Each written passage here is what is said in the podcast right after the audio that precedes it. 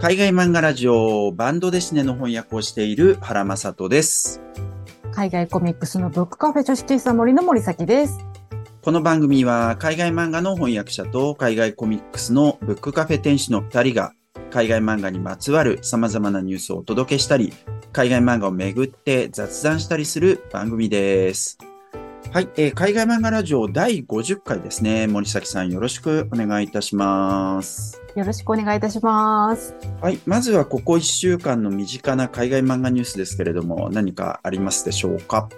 はい。えっ、と、私の方はですね、まあ、この間ちょっとラジオでも何回か予告をさせていただいたんですけれども、フランスの漫画家さんの PMGL さんが来日されていらっしゃいまして、で、この間の土曜日の7日の日にですね、当店でサイン会をうんさせていただいて、まあ私もあの、サイン書いてもらって、こんな感じでサインを書いてもらったりも。はい、そうなんです。したんですけれども、で、今日ね、収録しているのがこれ10月12日なんですけれども、12日、あの、今日なんですけれども、今日は京都の方で、京都の、京都外国語大学の方で、PMGL さんの講演会とサイン会が、えーありまして、うん私の方も行ってまいりました。あの、いろんなね、あの、制作の秘話とか、あの、うんそういうお話とかもいろいろしてくださって、なかなか面白い回でございました。うんはい。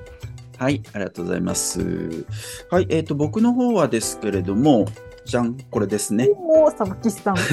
はい。はいえっ、と、このビタリー・テルレツキーさんとカティアさんのね、えっ、と、サバキスタンついに第3巻が出ましたということで、えっ、と、これで完結ということなんでね、僕はまだ読めてないんですけれども、これから読みたいと思います。そして、海外漫画の本棚の方で、えっ、と、すでに1回、第1巻が出たタイミングで取り上げましたけれども、第3巻が出たんでね、また取り上げようという話になってますので、よかったらそちらもね、まあちょっと先になると思うんですけれども、はい。聞いてください。はい。はい、えーそれではここからね、えっ、と、いつも通り記事、話題を取り上げていきたいと思います。はい、えっ、と、今回はですね、4つの話題を取り上げたいと思います。はい。まず先に、えっ、と、タイトルだけ言っておくと、米沢義弘記念図書館、台湾漫画史不思議旅行、貸本屋と漫画の100年展、関連イベント開催っていう、こういう、えっ、と、話題ですね。えーそれから、えっと、次がね、これイタリア語なんだけど、読めるのかな？イピンチトーリデルプレミオ、えーボスカラット、ドゥエミラ、ベンティ、プレ、プレ、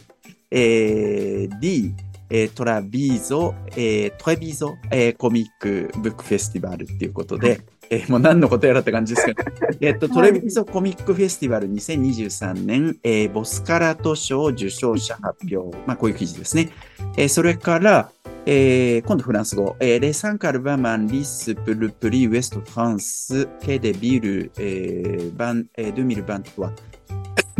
ケデビル、えーウエストフランス賞、えー最終候補5作品ということですね。えーそれからもう一つフランス語の記事ですね。で、5 titres en compétition pour le, le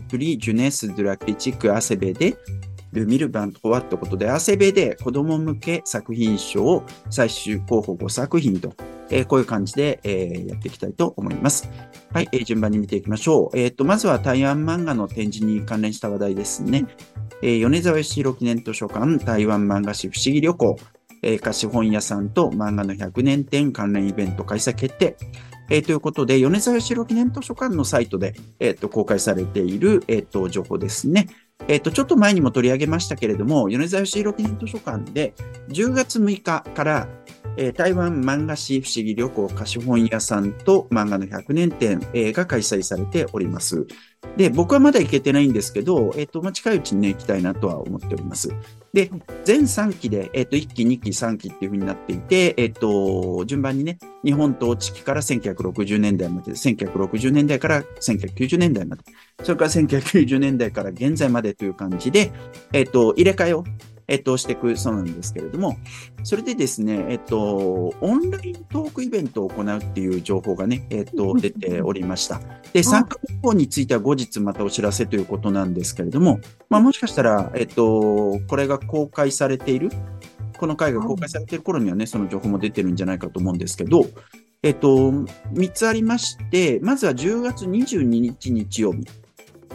はい。えっと、貸本屋オンラインガイドというそういうタイトルがついてるんですけれども、えっと、びっくりこんなにある貸本屋の遊び方っていう、こういう、えっと、タイトルで、えっと、オンライントークイベントを行うということですね。はいはい。えっと、これ貸本屋さんの人なのかな？そうだよねうん。貸本屋さんの人が、えっと、お話をしてくれる。で、えっと、あの、これ同時、同時通訳じゃないな、逐次通訳だと思うんですけれども、まあ、いずれにせよ、えっと、通訳はつくということなんでね、えっと、ぜひ聞いていただけたらと思います。10月22日日曜日ね。そして次、次が10月29日日曜日。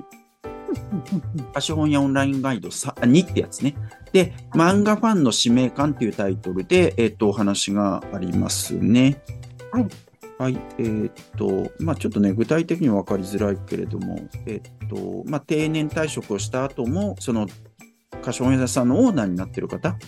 えっと、その方が、まあ多分、その、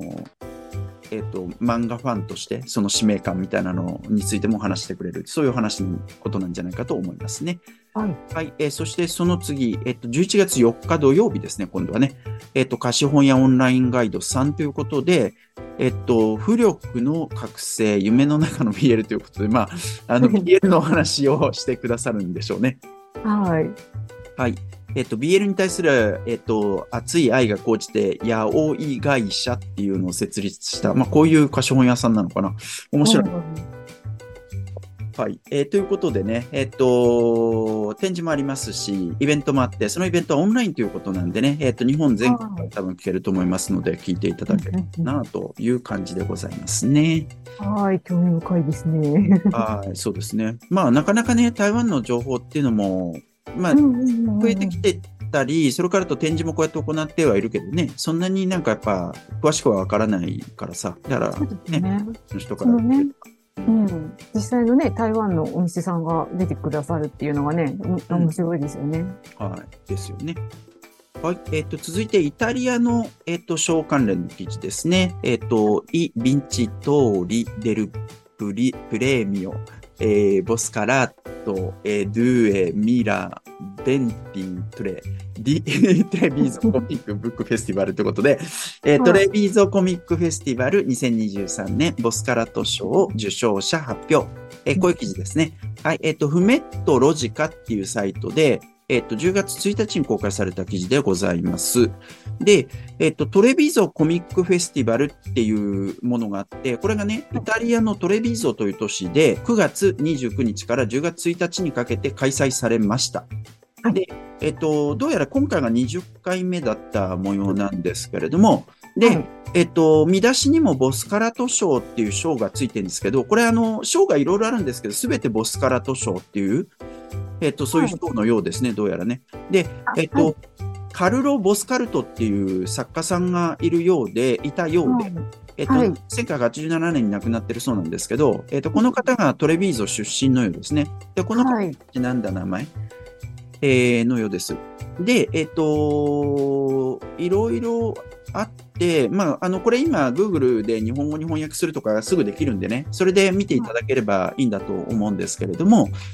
えっ、と、そのノミネート作および受賞作が、えっ、とな、並べられておりました。で、はいえー例えばということで言うと、最優秀イタリア漫画賞っていうのがあって、えっ、と、これについては多分翻訳一切ないのかな？えっ、と、そうですね。はい。はい。それからあと最優秀外国コミック賞っていうのがあって、これは翻訳ですよね。イタリア語への翻訳で、この中にははいニック・ドルナソのアクティングクラス、これ日本語版ありますけれども、これがネートされてましたね。受賞はしてなかったけどね。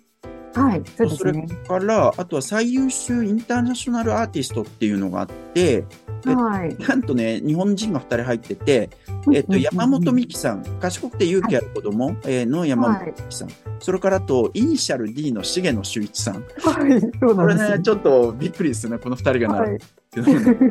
面白いですよね。興味深い。まあでも、やっぱりなんかこう、フランスもそうだけど、多分イタリアの漫画ファンとかも、こういうなんていうの、ヤンキーとかさ、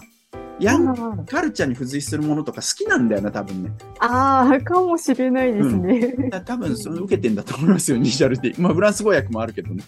はい。えそれからあと、ティリー・ウォルデン。えーはい入ってて、で、えっ、と、クレメンタインでいいんだっけ？これタイトル。クレメンタイン。はいははいい。。で、えっ、と、テリー・ウォルデンがそして受賞したはい。ことかな。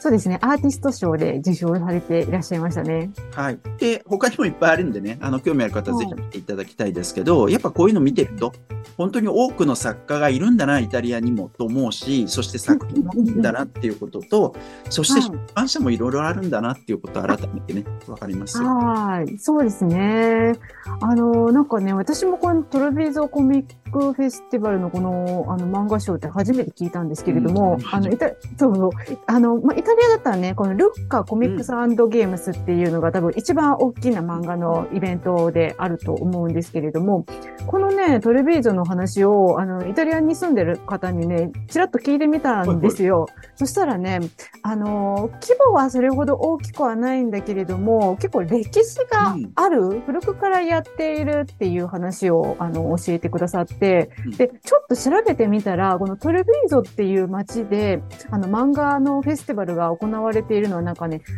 1976年うんうん。ぐらいから、あの、このトレビーゾっていうところでね、やっていて、ただなんか2003年ぐらいに、その前の団体っていうのは、ちょっとなんか経営なんか何かで、ちょっと終了してしまったらしいんですけれども、多分それも後を引き継いで、あの、うん。行われているのがこのトレビーゾコミックフェスティバルということで、うん。結構なんかイタリアのこういうコミックフェスティバルって大体90年代ぐらいからこう盛り上がり始めてきたらしいんですけれども、その中ではこのトレビーゾっていう街っていうのはこの古くからこういう漫画にちなんだことをやってきた街というようなあの感じでございますね。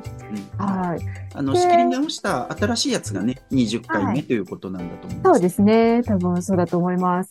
で、あの、まあ、翻訳ね、されているものはあまり多くはないんですけれども、そのイタリアの漫画賞の中では、えーそれこそゼロカルカーレの作品だとか、あとマヌエレ・フィオールとか、まあ、日本語でもね、翻訳があるような作家さんの新しい作品が、あの、発表されていたりだとか、あのーそんな感じであったりだとか、まあ、あのー他にもなんかやっぱりイタリアにもいろんな世界の漫画が、まあ、フランスは近いから結構バンドデシネも多いんですけれども、まあ、それ以外にもなんかスウェーデンの作品が、うんあの、イタリア語に翻訳されていたりだとか、なんかそういうところとかもね、あの、垣間見ることができて、えーすごく興味深い章だなっていうふうに私は、あの、見ました。はい。うんうんうんうんはい。まあ、やっぱヨーロッパで繋がってるんでね、そこはなんかこう血のりがあるというか、なんか日本とちょっと状況違うなっていうのは本当思うところかな。まあ、フランスでもすごくいっぱい翻訳されてるから、他の漫画ね、そこの近さもあるのかなと思いますね。はい。はいえーということですね。はい。えーで、続いてですね、フランスの賞関連の記事ですね。はい。えっ、と、タイトルが、レーサンカアルバマンリスプルプリウエストフランスケデビュル、えー、ントワ。えーということで、ケデビュルっていう、えーと、フェスティバル。えっ、と、そこでウエストフランス賞最終候補、候候補5作品が、えっ、と、決まりましたよという、そういう、えっ、と、記事ですね。リーニュクレールっていうサイトで10月4日に公開された記事で、えっ、と、ケデビル。えっ、と、前にも一回取り上げましたけどね、えっ、と、これは1981年スタートということで、今年42回目を迎えますと。で、はいえっ、と、今年は2023年10月27日から29日に行われるということで、今月末ですね。で、フランス西部ブレターニュ地方のサンマロで開催されるということで、えっ、と、あとはケーデビルについては、エチエヌ・ダボードのワイン知らず漫画知らずの中に登場するんで、え興味の人はそちらを見ていただければという感じですね。で、フランス国内ではアングレームに続いて2番目の規模のフェスティバルというふうに言われておりますね。はい。で、えっ、と、このウエストフランス賞、おそらく、ちょっと僕詳しくわかんなかったけど、若手作家を対象にした賞なのかなという印象ですかね。で、えーその最終5作品が発表されましたということで、これ、まあ、いずれも、えっと、翻訳はされてないものですけれども、はい。えーっと、まあ、興味がある人はちょっとサイト見ていただくといいのかな。で、一つだけ英語からの翻訳が、だけだっけ、もう一つ一つだけか。えーっと、英語からの翻訳があって、それが The Nice House on the Lake っていう作品ですね。そうですね。もうアメリカでもなんかアイズナー賞とか、うんなんか結構ね、評価の高い作品ですね。はい。ということかな。はい。またこれ、賞がね、で、決まったりしたら、またお知らせすることになるかと思います。はい。はい。えっ、ー、と、続いて最後の記事ですね。えっ、ー、と、もう一つフランスの賞関連の記事ですね。やっぱり秋っていうこともあってね、賞関連の記事がすごく多いですけれども。えっ、ー、と、タイトルが、レサンクティットル・アンコペアンコンペティション・プルル・プリ・ジュネス・ドラ・プリチック・アセベデ・ドゥミル・バントコアってことで、アセベデ子供向け作品賞最終候補作品ということですね。アーセベでのサイトで、えっ、と、10月5日に公開された記事でございます。はい。えっ、ー、と、アセベデについてはね、本当に何回も取り上げてるんで、えっ、ー、と、まあ、詳しくはもう言わないですけれども、えっ、ー、と、今回8回目を迎えるその子供向けの作品賞ということなのかな。で、えっ、と、これは11月18日に、ブロワベーデーブームというフェスティバルが、えっ、と、ブロワという土地があるんですけど、そこで行われるフェスティバルがあって、その中で発表されるようですね。で、えっと、サイトには最終候補から、えっと、この5作品から漏れた作品なんかも並んでるんでね、興味がある人は見ていただければという感じかな。で、えっと、これどうだろうなんかこう、ここ翻訳も2つぐらいこれは入ってんのかな？英語からの翻訳かなっていうところですね。で、子供向けの作品なんで、なんかすげえ有名なものがあるかっていうと、どうなんだろう。ちょっとこのブリュームっていう作品はなんか別のところでも賞にノミネートされていた気がするが。あ、はいはい、そうですね。うんうん。は、なんだろうな。あの、ケベックの作品も入ってますね。ラーパステックの作品がね。うんうんうんうん。入ってますっていうですね。まあ、私は個人的にちょっと最終ノミネートには入っていなかったんですけれども、うん、一冊私持っている、あの、注目、線外にね、なっているなんだかで、注目、あの、載っている作品で、この、ルックオンブライブっていう作品っていいのかな、うん、えー、ジョリス・シャンブランとアンネリーゼ・ナリンさんのあの作品ですけれども、えー、これの作品は、あの、すごいこの方の、あの、コンペで書かれていた作品で、もう一冊前に出たやつがすごい良かったので、あの、一応買ってみて、まだちょっと積んどくなんですけれども、えっ、と、そんな作品もね、あの、ちょっと最初には載って、残っていないんですけど、あの、ミネットの中にはね、残っておりましたね。はい。はい、えー、ということでね、えっと、子供向けの作品の、えっと、賞ですね。はい。はい。まあ、日本にはなかなかやっぱりこういうバンドデシネが入ってこないのだが、うんだから、あの、フランスでやっぱりすごく、あの、市場が大きい、えっと、ところでもあって、はい、えっと、新しい才能とかね、えー、そういうのをちゃんと評価しようという、そういうことがありますよという、そういう記事ですね。はい。はい、えー、っと、今回はこんなところにしたいと思います。はい、えー、ということで、今回の海外漫画ラジオはこれで終わりです。海外漫画ラジオは毎週火曜日12時の配信で、場合によっては木曜を、えー、12時にも配信するかもしれません。僕らもう一つ海外漫画の本棚という、ある一つの海外漫画を取り上げ、その作品についていろいろおしゃべりするポッドキャストもやっていまして、そちら毎週金曜日の夕方更新です。よかったらそちらもぜひチェックしてみてください。それではまた次回お会いいたしましょう。ありがとうございます。